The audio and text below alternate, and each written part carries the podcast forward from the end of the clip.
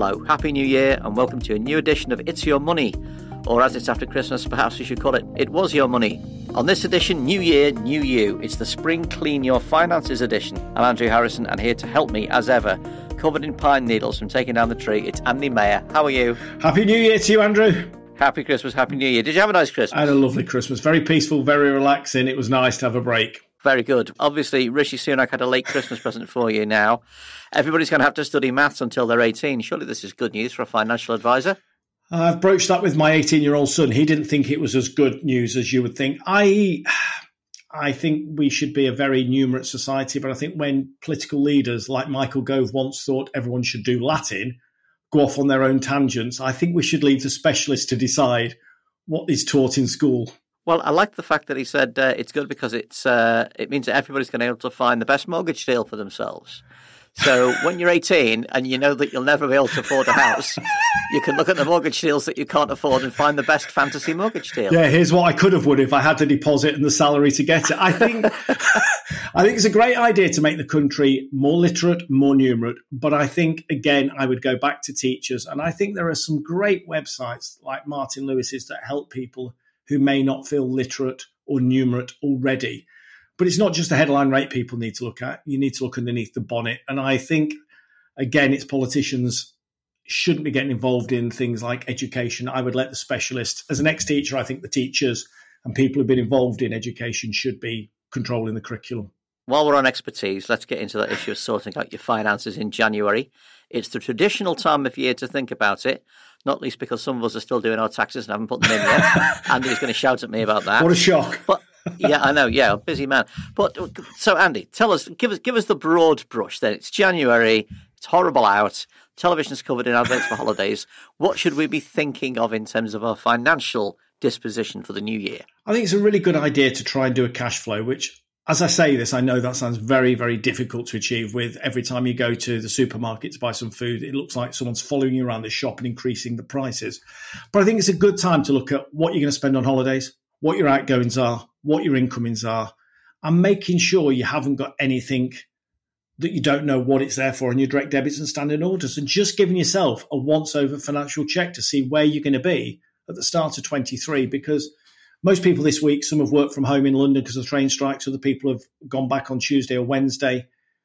Um, none of us are in the midst of the work life Whereas I think if you get chance this weekend to have a look over, you can make some better financial decisions than if you just let it drift. Well, apparently we're going to need to because the FT says that UK households face a miserable 2023. They did a survey of leading economists who forecast that the country is going to experience a worse recession than most other advanced economies. They predicted a fall in real incomes, a drop in house prices, rises in unemployment, and borrowing costs. So, with all that laid out ahead, it's a lot to chew on for the for the average saver. Do we have to hunker down for a recession, or should we just take a longer term view? I think what you, you need to focus on is what you can control.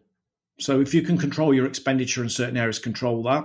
But I think it's very difficult, Andrew. We've lived in in two years of the last three through a global pandemic where we couldn't go out. So to say to people, don't go out, don't spend any money, is an incredibly challenging thing for all of us to face because we've had years where we weren't going out, and now suddenly you wake up and go, I can go out, but I can't afford the cost of a pint. So it does become a challenge. But I think what I would urge people to do is to look at what their expenditure is and what they like doing, what they need to do. We always used to call it the latte effect. We used to see people get off tubes and go direct to Starbucks and get themselves a coffee, which are four or five pound a day now. Whereas you can probably bring in a flask. And it's things that it doesn't sound a lot. And there's a lot of listeners on this who don't need to worry about their expenditure. But it is ways of helping yourself spend money better. I also tell myself that uh, I'm going out to support the hospitality industry.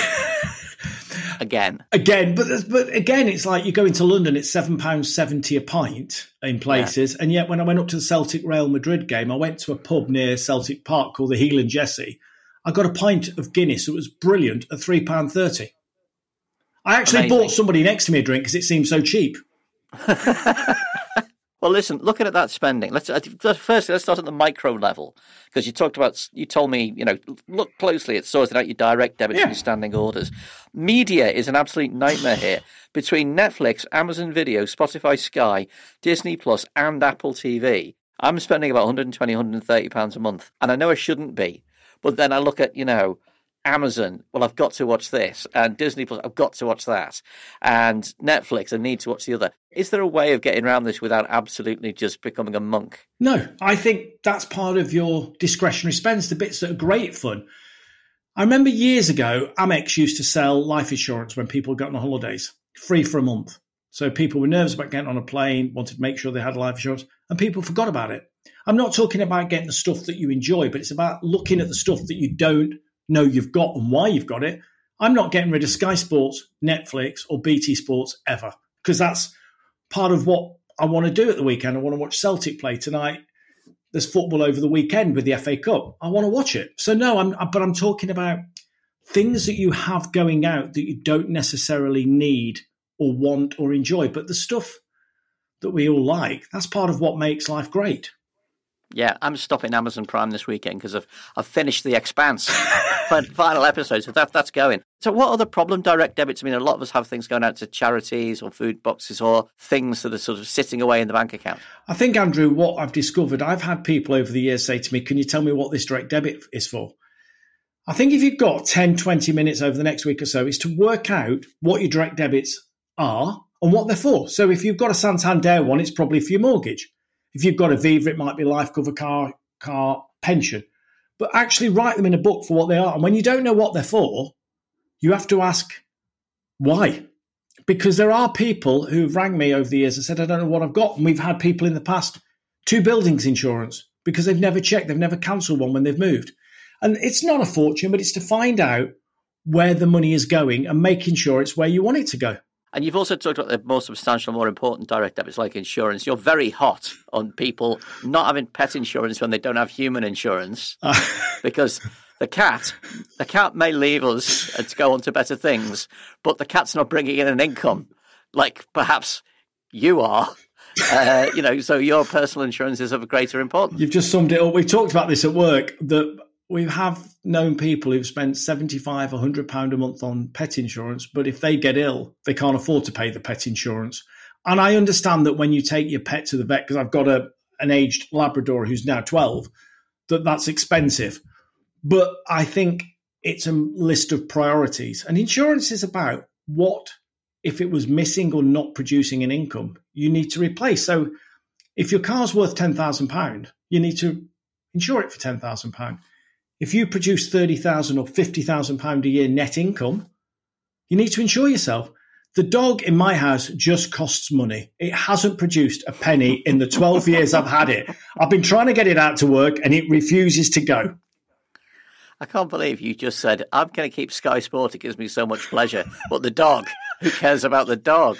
I love the dog, but it doesn't produce any money. But Sky Sports can show me Celtic winning a football game. The dog is a beautiful thing but it's not producing any money. I have to pay the direct debits, not the dog. I think the dog's more likely to show you Celtic winning at the moment. But anyway, let's, move, let's move on. The really big direct debit thing is often yeah. energy bills. And there's a lot of talk now about people wanting to come off standard direct debits and onto variable. Uh, but Martin Lewis, who you just mentioned, yeah. points out that if the standard monthly fixed direct debit didn't exist right now, he would be demanding that energy companies introduce it because spreading that cost can often be much better than paying a variable rate and that the problem is when people don't get the variable rate addressed and are effectively in credit with the energy companies. I think there's people sometimes say I'm four five hundred pound in credit. Why? Put the money in your own bank. I think Martin comes up with some really great ideas that are sensible that help all of us. And I think you talked about Sunak wanting maths being taught to 18. I think the government at the moment would be better off prioritising how to allow people to heat the house in a way that they can afford throughout the country without having peaks and troughs. And if energy companies have got a surplus from someone, not collecting the money until it's clear. I, I think there's got to be other ways we can look at. And I think this is, especially when you look at inflation and the estimates that uh, energy costs are about 60% of the inflationary problems in this country, that's something the government need to be tackling yesterday. Is it something you can tackle for yourself, though? I mean, should you be, you know, sending in meter readings every five minutes? I think it's what people can do if it's becoming a problem is to get hold of the energy companies and look at what other options they're offering them. People have to understand that this is a difficult period and some people are struggling to heat the house. But if you don't heat your house properly, you get ill, you get damp, you get other problems with the house. So I think it is worth picking up the phone to energy companies because they've got a responsibility to help people through this. Now, another thing you can look at uh, on your big outgoings is obviously your mortgage, and we are in a tumultuous period for mortgages. Um, what should people be, be focusing on at the moment? I mean, is it even possible to get a decent deal anymore if you're coming up to a remortgage? I think, Andrew, we go back to when, if you look back a year ago, you were looking at one and a half to two percent to get a fixed rate. Now you're looking at anything from mid four percent upwards. So it is incredibly challenging. There are mortgages obviously out there and the bigger the deposit you've got, if it's a remortgage, the better. But it is a considerable increase for most people. I mean, other ways, if your mortgage is coming up for renewal, obviously, apart from you know, magically having a deposit to chuck in there, which very, very few of us do. Are there ways to kind of uh, prepare yourself for this or ways to sort of soften the blow? I think six months before you know your mortgage is due. So if you know it's due sort of September, you should be looking at February, March, looking at what an estimate of the increased costs are, seeing where you can get the money. There's also ways you can ask the lender. So if you've got 20 years left, to go to 24 years, 25 years, just to stretch your mortgage to reduce your costs. It might be that you ask the lender that you go 75% repayment, 25% interest only. They'll want an assessment of affordability. But all mortgage lenders have to subscribe to treating their customers fairly. So they can't just say no. Now, if they've got legitimate reason, if they can see that you're giving Paddy Power £400 a month on gambling, they'll tell you you can afford the mortgage. But people can look at extending the term. They can look at uh, putting part on interest only. But there is a significant rise from where we were a year ago. And that's obviously impacting people's ability to have money to spend or save, which in some ways is what the Bank of England, the government want to try and get inflation back under control.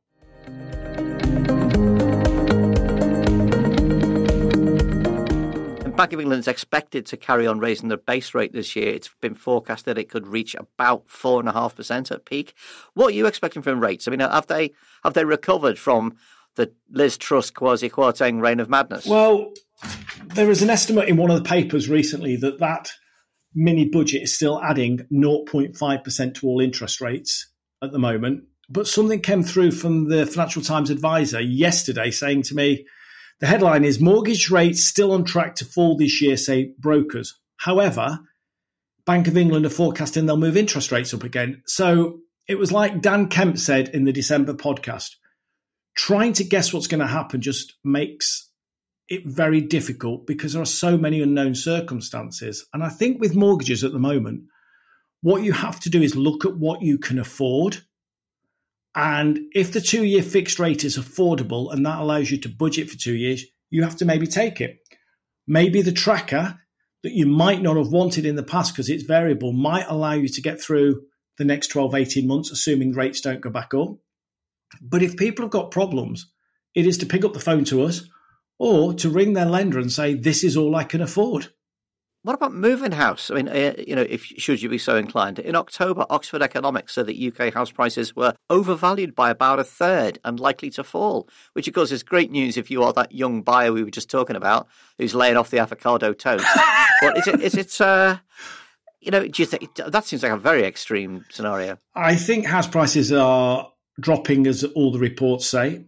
But it, again, if you're moving from a five hundred thousand pound house to a six hundred thousand pound house, and there's a ten percent drop, your house has dropped to 450, but the one you were buying has dropped by 60,000. So you're up. But again, it's certain areas will suffer more than others. But I think house prices are very are slowly declining. But whether there'll be another crash, I don't think that will happen. I think there are house prices dropping and certain areas will suffer more than others. But I don't think we'll see a dramatic crash. I hope and we're not like we did back in uh, the 80s. I'm, but who knows? Because when you predict what's going to happen in the future, you just can't tell. But while you're spring cleaning your finances, you have to think about your savings. Rates are going up, as you've just said. You're not really a fan of cash, though, are you, compared to what could be happening elsewhere? What should people be thinking about? No, I like cash. I think six to 12 months' money of essential living. So if you need £3,000 a month to cover your outgoings, you need 18 to 36,000. If it's a thousand a month, six to 12,000. After that, I'm a massive fan because the markets are quite volatile, they're up and down, is to use spare cash to put into the markets on a monthly basis. Or if you want rainy day money, you don't leave in the bank, national savings. You've got a chance of winning. Somebody I spoke to today won a thousand pound on their investment with national savings. They were delighted. So national savings is backed by the government, so it's safe if you're having rainy day cash. But I, I'm a big fan that this at the moment is a very, very turbulent time. But it's during the turbulence that you tend to find your best value in companies, and it's when you find the markets are underpriced and there's some reasonable areas to invest in. There is reason to believe that uh, people are saving more, as you would expect them to do in, in turbulent times. Yeah. The household saving rate in the UK went up to nine percent at the end of 2022, compared to 7.8 percent in the in the second quarter. So that model is working. When people are frightened, they save. Yeah. But there are different ways of savings, aren't there? As you just saying, like get it into the markets rather than necessarily sitting on a load of cash. Yeah, there are. And the other way of saving is to, if you look at your mortgage rate, you might want to start saving to make an overpayment when the rates go up. You might start overpaying into your savings account. So if you can save some money, that when your mortgage goes from 2.1% to 4%, you might be able to add a lump sum to it. So there are different ways of saving. But as we always say, it's essential to have that essential money if something goes wrong in your life that's on hand straight away to sort that crisis out. But I think at the moment, and I think last year there'll be in years to come, we'll see there were some good opportunities to buy into the markets last year. Saving rates are quite low. I mean, have they always have they always stayed low when interest rates rise? It's such a long time since I can since I had any money, you know, to, to look at this. Uh, you know, have, have we always had this disparity between what your saving rate is I, and what your mortgage rate is? My personal opinion is the finance houses, the banks are just making a bigger margin than ever and they're looking they're not passing on the cost of the, the increased savings rate to borrowers. They're doing it very marginally and making an increased rate. Now, the banks will worry that their equity in people's portfolio of houses will drop, but it does seem slightly unfair that as inflation is rising, interest rates are rising, the house, the amount of interest you're getting for savings, whether it's in a current account, a 30 day notice account, or one year, seems dramatically off where it should be. So no, they're not. There's not good value at the moment to where they should be, in my opinion. Finally, on your on your financial spring clean, retirement, which obviously is closer for some people than it is for others, and there's 57 varieties of how you might want to retire, how you might have saved for it, uh, what your plans might be. What's your counsel for January and February then? I think the government are trying to tell everyone they can re- the state pension will come in the day that they get buried or cremated. I think you just stick to your goals. Look, it's been last year was a very strange year, but stick to your goals about your savings, stick to your goals about your retirement planning, and stick to how what you're wanting to do. It might slightly change a little bit. It's like we always say it's a plane journey. You take off in Los Angeles to get to London. Sometimes the flight back is 10 and a half hours, sometimes it's 11 and a half, and sometimes it's under 10 you and that's what we're going through at the moment turbulence but you just have to keep on with the plan that you're going on the plane and it is going to land safely eventually. It just we're going through some turbulent times so don't change your goals. I mean is it i know this is kind of how long is a piece of string but is it, is it possible to look at what you've got and have a sense of whether you are properly on course? Because sticking with the plan is one thing, but you might not necessarily, you know, having formulated your plan, it might not necessarily take account of where we are in the future. No, we can. We'll always do a cash flow for people. So if anyone says, "Look, can you let me know if we're on plan?" What I would say is, at the moment, if you're somewhere between forty-five and fifty, if inflation stays around this for, if it stays say nine percent this year, eight percent the following year, and five percent the following year, we think it's added five years generally to what people wanted to retire at. So if you plan to retire at 63, we think it's going to take you till about 68. But if inflation drops, we can look at it. We'll run cash flow scenarios for people, Andrew, because it gives them a sense of where they are. And our cash flows are great because it gives you a realistic opinion of what inflation is, what it could be, and the growth rates on the funds. And that's the best way of doing it and some years you'll think, oh, I'm going to get to retirement earlier, and other years it might be later. But you will get there, but it's just within parameters. But yes, we can do that for people because I think it's a really good basis for your financial planning. And of course, keep an eye on the newsletter the Maher Brownsword newsletter? Yes, uh, we sent our newsletter out on the 8th of December, which was great. And I think it got to most people in the new year. It was aiming to get there for Christmas, but unfortunately, uh, the postal strike delayed it. So if people are listening to this, our sincere apologies. Have you heard of this thing, email, Andy? It's new. Yeah, but we like we sent our Christmas cards out, and also there was a lottery ah. ticket, Andrew. And as we're filming this, I can see the sea in the background. So obviously you're in the Bahamas because you obviously won and didn't tell me. That's just wallpaper. so just in summary, then, um, it's the first weekend in January. It's going to be raining. It's going to be dismal.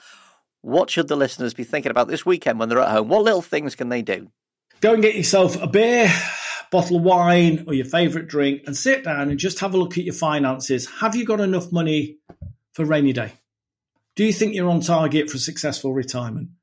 If you get ill, are you okay? And are the monies going out of your bank? Do you know where they're going? Are you comfortable with where those direct debits are going? And get yourself planned for a really great year and look at what your goals are and stick to them. Fair enough. And that brings us to the end of the first podcast of 2023. We hope you've been inspired to go and sort out your finances, have a little think about them.